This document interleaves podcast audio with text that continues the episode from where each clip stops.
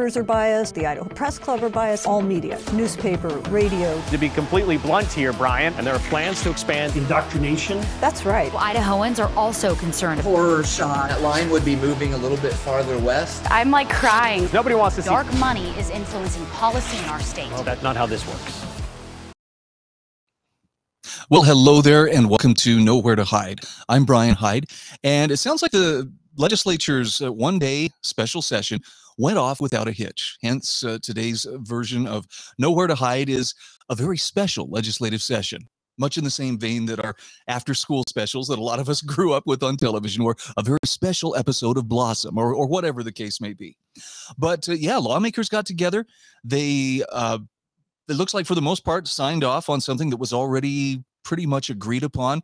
There were maybe 15 individuals out of these lawmakers who did not sign off on the bill as it was written. And we're going to talk about why that's actually a little bit of a matter of controversy because uh, it seems like this was a bill that was written by the governor as opposed to legislators. And essentially, as, as you're going to hear, what uh, these legislators did who passed the, the governor's bill in this special session was essentially just came together to ratify the executive's decision.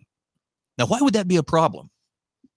Well, it ties into uh, because they're different separate branches of government. They have different duties, and the lawmaking branch is the legislature. But let's take a look at a couple of the headlines. Okay, we'll we'll get a, a feel for what the the news media is mostly reporting in jubilant terms of oh look at this, you know, uh, legislators okay omnibus bill.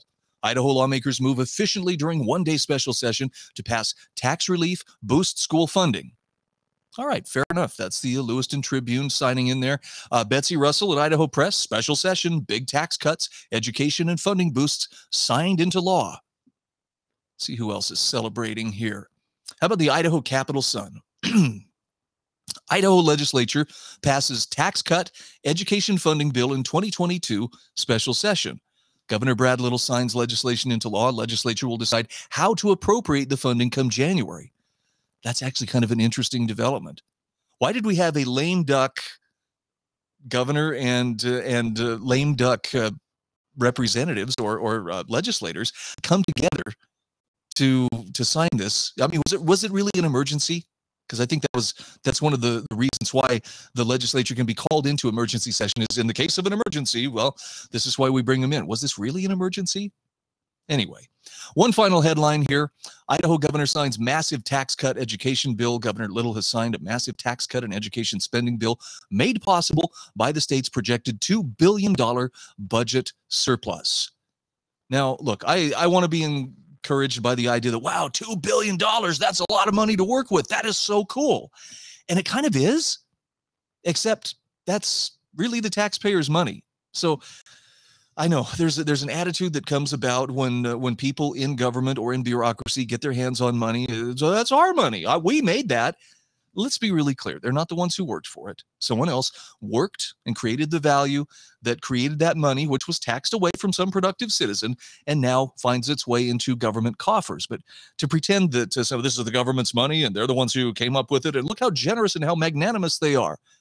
Yeah, it's it's easy to be really a good guy when you are using other people's money. Legislators know this. So to get a, a rundown on how the, the, the session went, I would point you towards Brian Allman and his Gem State Substack. And I I have been reading his Substack. I actually subscribed here a few weeks ago, and I have just been uniformly impressed. And, and I know that you're thinking, well, that's because he must agree with everything that you say. And it's not that. It's that uh, he appears to be a very well informed, very uh, passionate and and I think actually a very witty writer too. He he brings uh, he brings some gentle humor to it, but above all, this guy is credible and he is not enemy driven in the way that he goes about reporting stuff. He definitely has a take, which I, I can absolutely respect. But I don't get the feeling that uh, you know this is some ideologue lecturing me and wagging his finger and saying you have to believe this. So if you haven't checked out the Gem State Substack from Brian Allman, you really should and I, I love his uh, summary of, of how this all came together. He says Governor Brad Little's bill was introduced in the House first thing in the morning. Representative Judy Boyle's alternative of a, a property tax holiday instead of more money for public education wasn't even given a hearing. House and Senate leadership made very clear they were convening for one reason only to confirm the bill drafted by the governor. And Brian says in that this event did not represent or did not re- resemble rather a legislative session so much as a king calling his courtiers to the palace to ratify his edict. Now that may seem like a trifling thing to some folks. Well, why are you picking at this? They have very different they have different jobs. The executive branch should not be making laws. Didn't we get a lesson on this during COVID? Didn't we see what happens when we allow non lawmaking bodies who are unaccountable to make policy that's then enforced like law? How did that work out for us? Because I'm thinking that didn't go nearly as good as some people meant for it to go.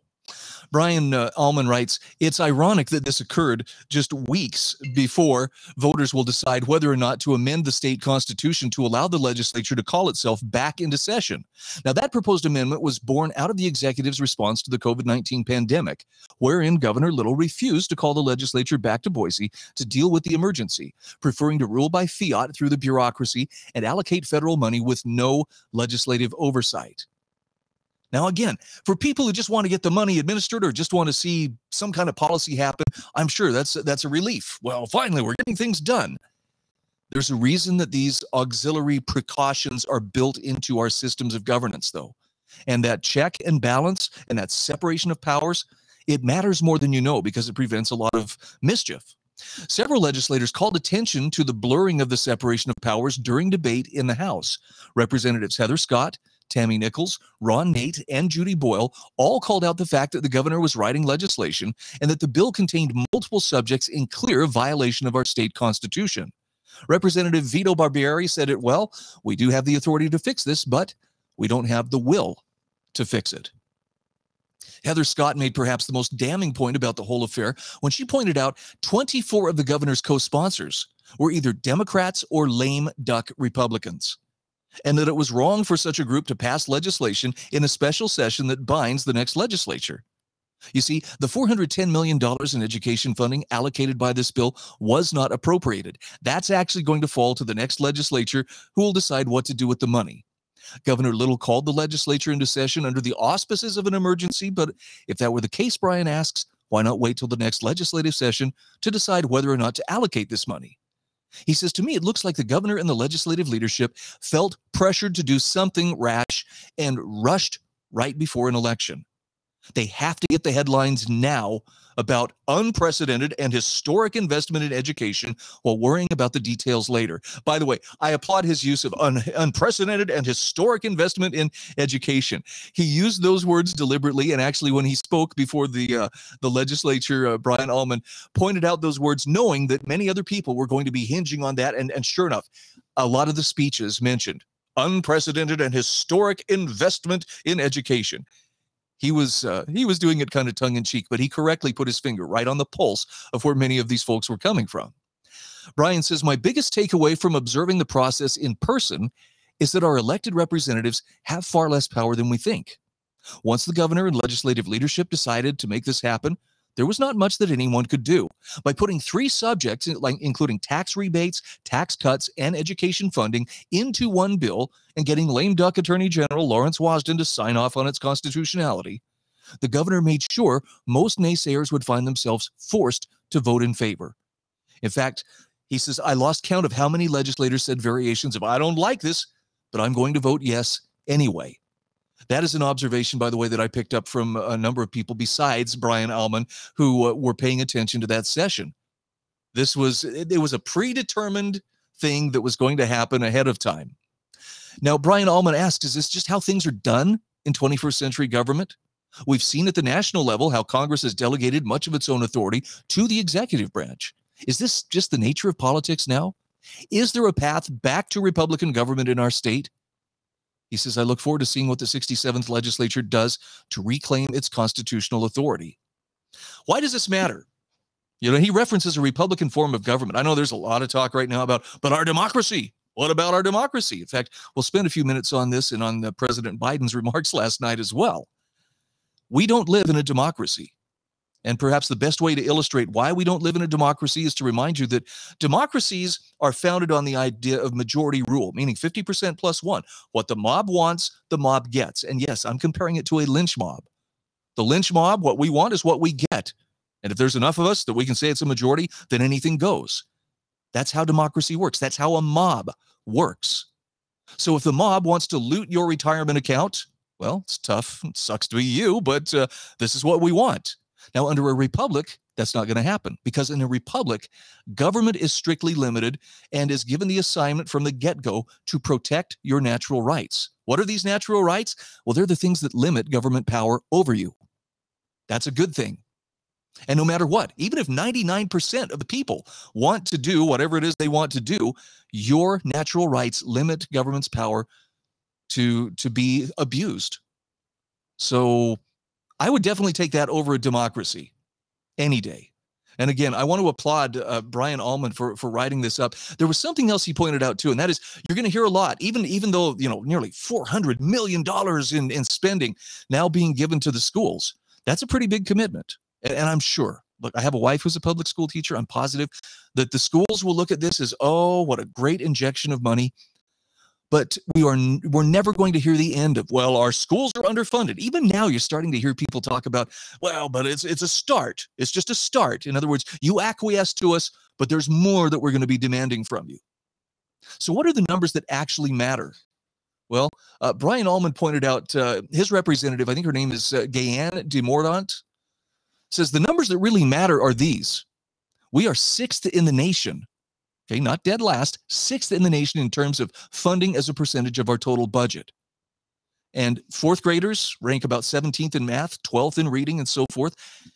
So maybe that uh, that last place or four ninth out of you know 50 states, that's not telling us a, a very complete picture about what's really going on. Well, there's going to be a lot of work for the upcoming legislator legislature to do, and in between now and then, we've got uh, you know midterm elections. I do agree with Brian's assessment that I think a lot of what drove the what drove the um, need to get this done now was the need for some good press prior to these elections. We've got to have these headlines showing what was it? Again? Oh, yes, the unprecedented historical investment in education, because that's what great people do. All right. I'm going to shift gears now because uh, I think we are seeing, as of last night, I, I think we are, are hitting a little bit of a tipping point here. And I don't know if you had a chance to uh, to see the president's remarks, but uh, when I put this picture up, uh, I shared this with a couple of friends, and the first thing I got was, "Dude, is that photoshopped? This is not a photoshopped picture. This is the president standing in front of the blood red and black background, pounding his fists, and he's just if if this isn't straight from central casting of okay, we want to make him look like a dictator. I mean, he's got armed Marines off in the background, uh, you know, on the sides there. It just it seems like this was a made-for-television production, and I have to say the color scheme really worked. I, I seemed it brought back great memories of uh, when Joe Biden was uh, going to save us by the power of Kali Ma, as he holds the bloody beating heart up for us to watch. It was uh, it was probably one of the most divisive political speeches given within my lifetime. And I'm not just saying that because uh, because Joe Biden was the one giving it. It was this was tar and feathering at least half the country as a threat, like an existential threat to, say it with me, our democracy, which we don't really live in a democracy. So I, am going to substitute my own interpretation here. This is not our democracy he's talking about that he's concerned about. It's it's our dictatorship or our authoritarian system. But half the American voting public, roughly, I mean, 70 million, 80 million voters to declare that, well, they're all just MAGA Republicans and they're all trying to overthrow everything. Wow. Talk about uh, telling people this is where you want to point your gun. This is where your targets are. That's the kind of talk that the president was engaging in. So if you think you've heard some talk about extremism and, you know, uh, fascism, I think he used the term semi fascist. But, you know, even after his speech last night, the president is walking it back today and gaslighting people. I didn't really say that. Oh, yeah, they're downplaying it. But uh, I think we, those of us who, who actually love and appreciate freedom and are willing to stand up for it, get ready you're going to be called much worse things. Um, this is a, a, headline from the St. Louis Dispatch uh, Journal, or Post Dispatch, rather, editorial board. Biden calling Trump's movement fascism was jolting. but the case can be made. Oh, and it can. It can actually be made very convincingly. If, for instance, you throw away your dictionary and you just kind of change and make up definitions on the move, yes, the case can definitely be made. And, and I just have to wonder do, are, are these guys just ideologically driven? Have they ever really looked up the definition of fascism? Have they ever looked at historical examples? Come on, it wasn't that long ago. Mussolini was standing there with his chin out, so proud. Fascism, like its ugly cousin socialism or communism is a form of collectivism. Okay, it stands against the rights of the individual. Here's the difference for those who are keeping track, because they, they try to make the case, well, when people say that, you know, the president is part of a socialist movement or there's communism afoot, well, that's just as bad as calling people fascist. Not really. I mean, you'd have to take it on a case by case basis. But bottom line is Mussolini put it this way under fascism, everything under the state, nothing outside the state. So the state is the ultimate authority. And again, very collectivist in their thinking. You have no individual rights. That's something you need to keep in mind. Communism, on the other hand, and socialism to a lesser degree, is everything within the party, nothing outside the party. But the bottom line is it's still collectivism, it's still somebody making all the decisions for you.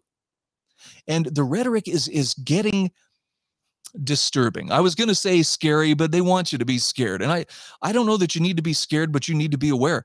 Right now there is uh, roughly half the country or at least uh, people who claim to represent half the country are identifying the other half of the country, those who are not on board with them and their agenda, as some kind of existential threat. And with the language that they're using, how far can we be from them saying, well, it's time to take direct action? After all, this is an existential kind of threat. So here's an example of what I'm talking about here. This is uh, white supremacy. You know, anything to really tar and feather people is is being pushed as as well. Anybody who doesn't agree with this must be racist. So look at this. Same person here. A, a glimpse of uh, future without white people. Oh wait, and then if white people were here, this wouldn't happen. The majority black town flooded with sewage. So get ready if you haven't been called a racist before, you're going to be called a racist here in the near future. And I want to just share with you this is a brief two minute clip, but I want you to look at the headlines that are being pushed and tell me that this is just, well, this is part of the healing and unifying process that President Biden promised he would bring us. Check this out and tell me that this isn't a drastic ex- escalation against anybody who simply is not in lockstep with a particular left wing agenda.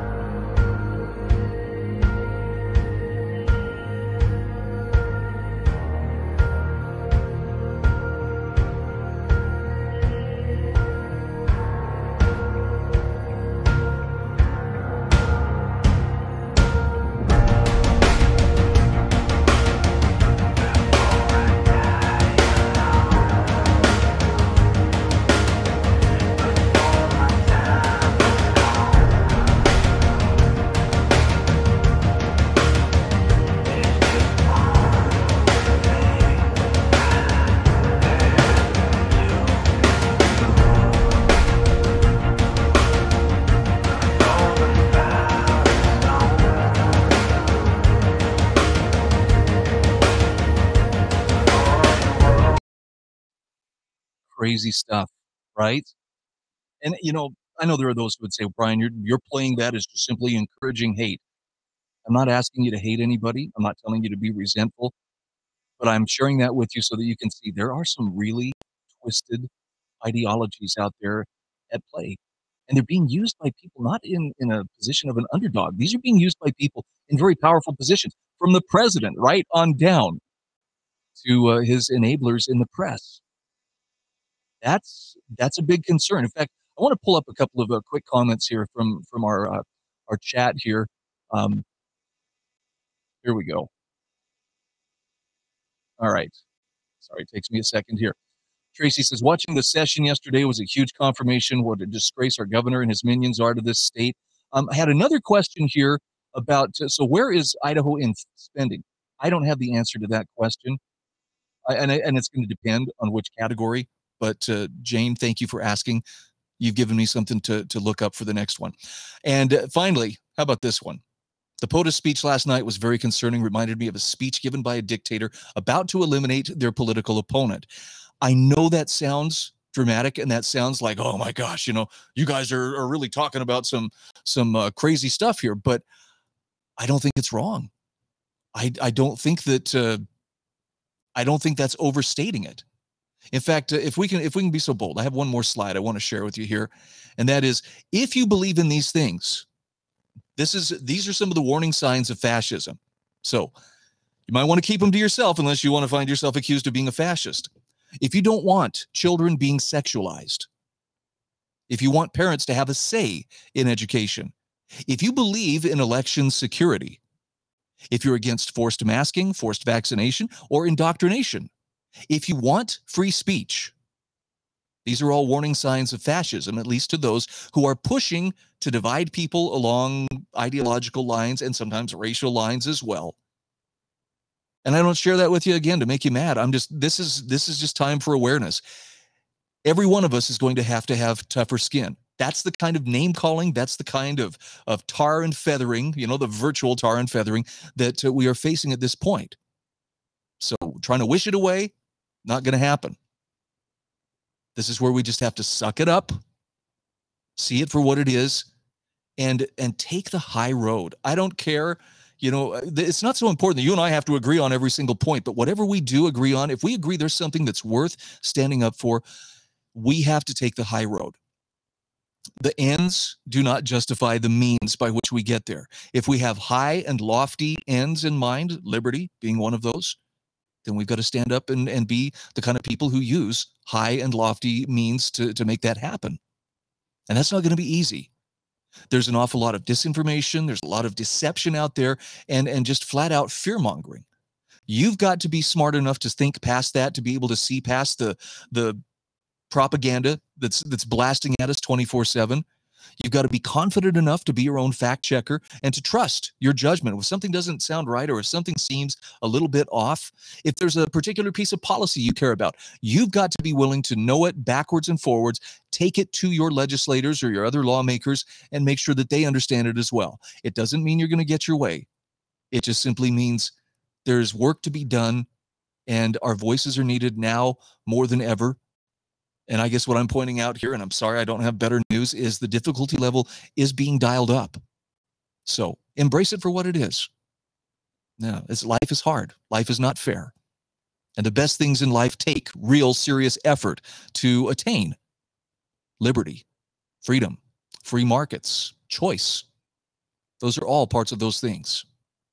So I hope you found this useful. I hope it's somewhat uh, giving you some optimism. I know it's I'm kind of like, oh, there's some pretty crazy stuff happening, but I have confidence that we're we're on the right path here.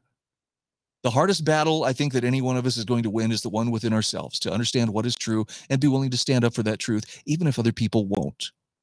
If that's a battle that you're fighting, first of all, know you're not alone. And secondly, know that uh, it's still true. Even if people in high places don't like it because it threatens their control over you, it's still a good thing, and, and your help is still needed. Thanks so much for joining us. I'm Brian Hyde, and this is Nowhere to Hyde. Reporters are biased, the Idaho Press Club are biased, all media, newspaper, radio. To be completely blunt here, Brian, and there are plans to expand indoctrination. That's right. Idahoans are also concerned. horror shot. That line would be moving a little bit farther west. I'm like crying. Nobody wants to see. Dark money is influencing policy in our state. Well, that's not how this works.